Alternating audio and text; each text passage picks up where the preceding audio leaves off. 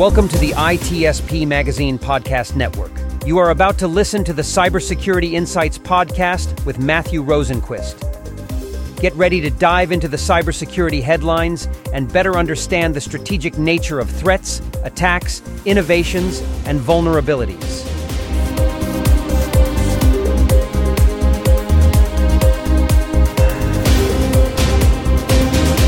The Security and Exchange Commission's case against SolarWinds and its CEO has the cybersecurity industry in a tailspin.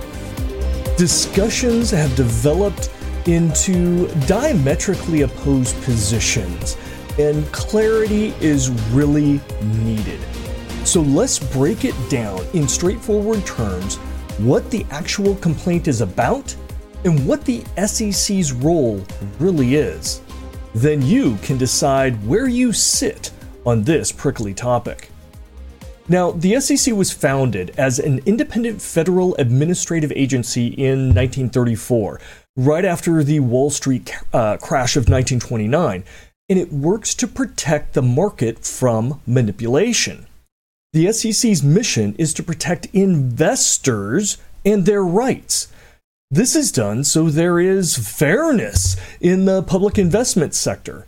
They enforce rules for public companies, prosecute for insider trading, and oversee required disclosures to investors so they're properly informed. In essence, they set the rules and oversee, investigate, and prosecute potential offenders. Now, the SEC complaint against SolarWinds and its CISO is a heated topic, causing professionals to be wrapped around the axle from twisted narratives. And some of them are becoming irrationally emotional, and some are even becoming offended. What I hear the most is that this is a case about having to oversee perfect security, or it's an unfair attack on the CISO community to deal with unreasonable ambiguity of what to report. No, no, that's not it. If that's what you think, you really need to read the complaint, paragraph by paragraph.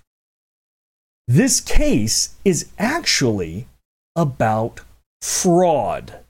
Yes, fraud. And there's a good definition of fraud. You can find it in the Uniform Penal Code. It's section PC 532. And specifically, the subsection PC 532A talks about corporate fraud, about misrepresentation, about misinformation, about deceit on public documents intended for shareholders. So, in this case, the complaint is claiming that intentional deceit on official and required forms that basically educate or inform investors. And if that is true, that constitutes fraud. And you can look it up in the piece in the penal code, right? It's very, very clear. It is not, this case is not about having specific security controls in place, but rather, if the company and its officers were truthful to investors about important risks, risks that investors need to know about in order to properly manage their money. In fact, it's a right of theirs. And if that doesn't happen, basically you end up getting a small group which would unfairly retain insider information that puts regular investors at a disadvantage and denies them the ability to properly manage the risks of their investment. And that's why there's rules in place that you're required to. So think about this, right? For example, if a manufacturing company's overseas factory was destroyed by a hurricane and not able to produce products for the next six months? Well, it's actually required to inform shareholders so they can make good decisions about the investments or potential future investments in the company. If the company hides or intentionally downplays that kind of event and risks, then they're violating the law. This is why there are formal requirements for publicly traded companies to publish quarterly reports, to disclose specific information when they're seeking new funding, and to report material incidents in a timely manner. These are the long standing rules of running a public company, and everybody must obey them. When a company or officers intentionally deceive investors, that is a crime. And the SEC is the oversight agency to both investigate and prosecute. Now, if facts warrant a case, then the SEC should prosecute and let a judge or jury decide whether the parties are innocent or guilty. And it's really important to understand that all accused are innocent until proven guilty in our justice system. And the SEC, when they bring a case like this, they essentially have the burden of proof. They must prove to that judge or jury that a crime has been committed. Okay, but until then, until a judge or jury decides, right, all people and companies, they're innocent until proven guilty. And this, from a taxpayer's perspective, this is what we expect the SEC to do to identify situations of fraud, investigate, and prosecute them if there is evidence that shows a crime has happened. Okay, so let's talk about the specific case here regarding SolarWinds and the uh, CISO. And SEC has called both of them out in their formal complaint. Now, the SEC requires that public companies on a quarterly basis, when they're seeking funding and when a material incident occurs, they are required to file forms with the SEC. And these are forms that information goes to the shareholders. These are forms S1, S8, and 8K, for example. And that is to formally attest to aspects that investors or prospective investors need to decide if they want to put their money into the company or maybe take their money out of the company. This is about disclosure. That's what these forms are about. Formal disclosure so investors are making informed decisions. If you tell the truth on these forms, you're fine if you intentionally deceive investors in these forms, then the SEC can come after you. Okay, so let's specifically talk about uh, this case where the SEC complaint is against the SolarWinds company and its CISO. And we're talking about paragraphs 14 through 17. So if you go to the complaint, each of the paragraphs are numbered so you can take a look exactly what we're talking about and follow along. Okay.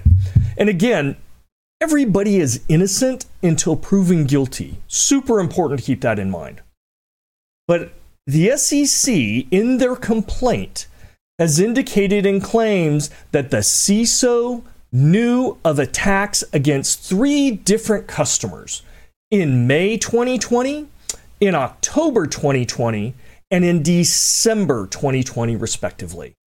Now, after the last attack in December, they filed a Form 8K disclosure to the SEC. This is the one where you have to, to let them know if something material is going on, basically.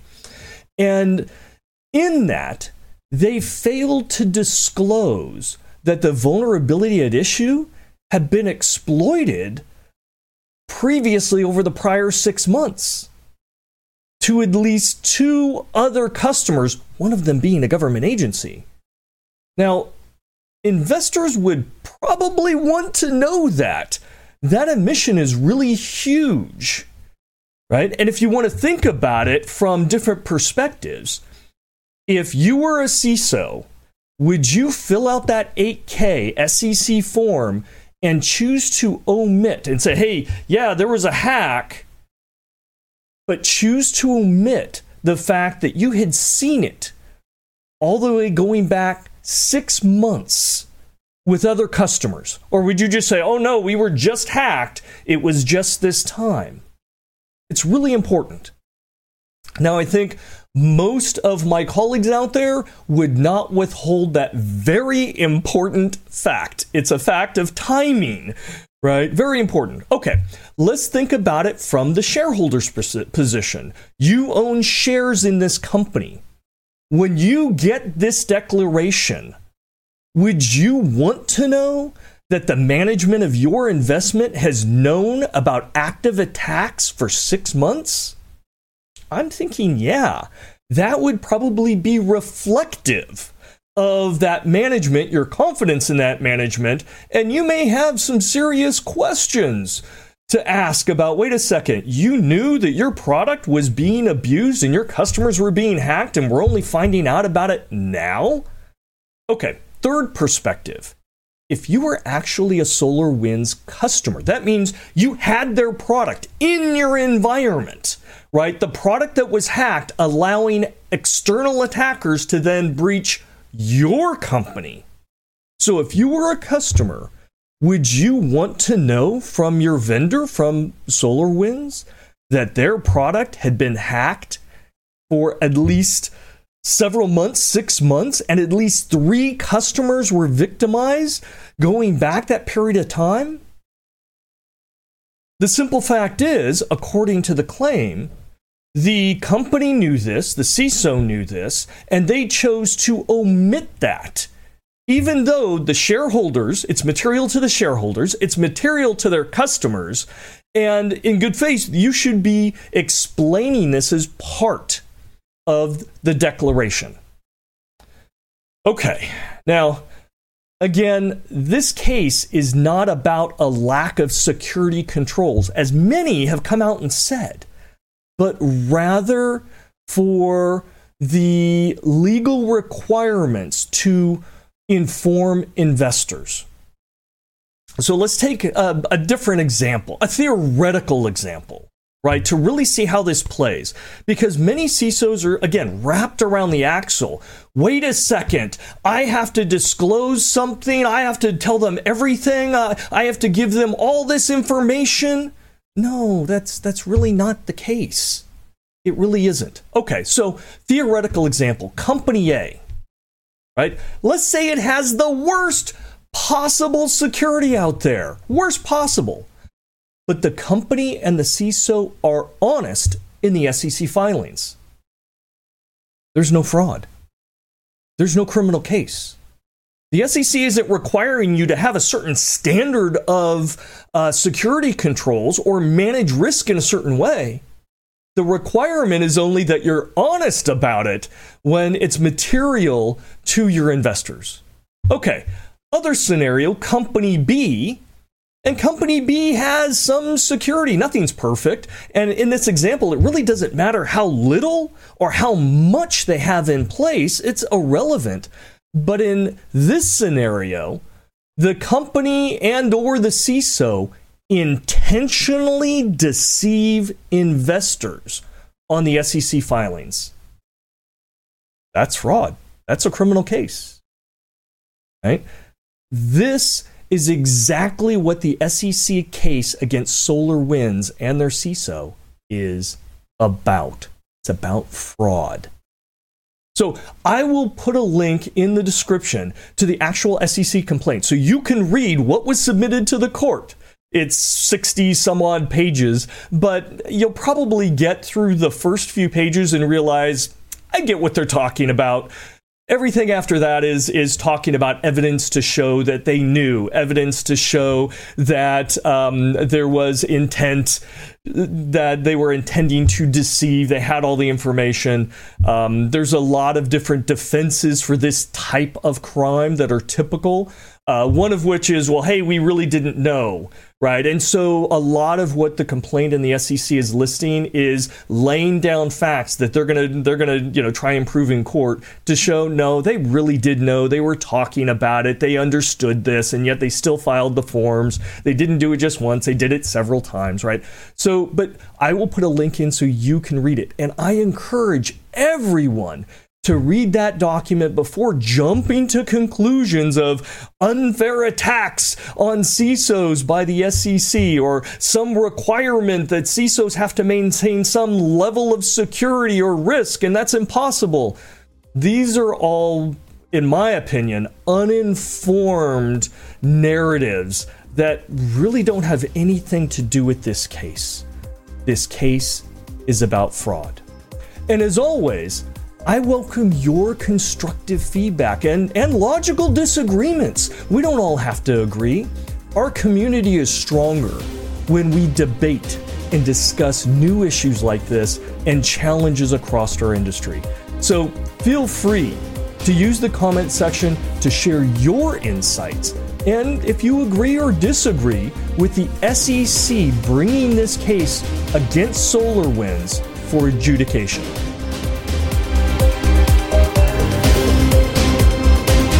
Hope you enjoyed this episode of the Cybersecurity Insights podcast with Matthew Rosenquist, part of the ITSP Magazine podcast network. If you learned something new and this conversation made you think, then add this show to your favorite podcast player. Subscribe to the ITSP Magazine YouTube channel and share the ITSP Magazine podcast network with your friends, family, and colleagues. If you represent a company and wish to connect your brand to our conversations and our audience, visit itspmagazine.com to learn how to sponsor one or more of our podcast channels. We hope you will come back for more stories and follow us on our journey.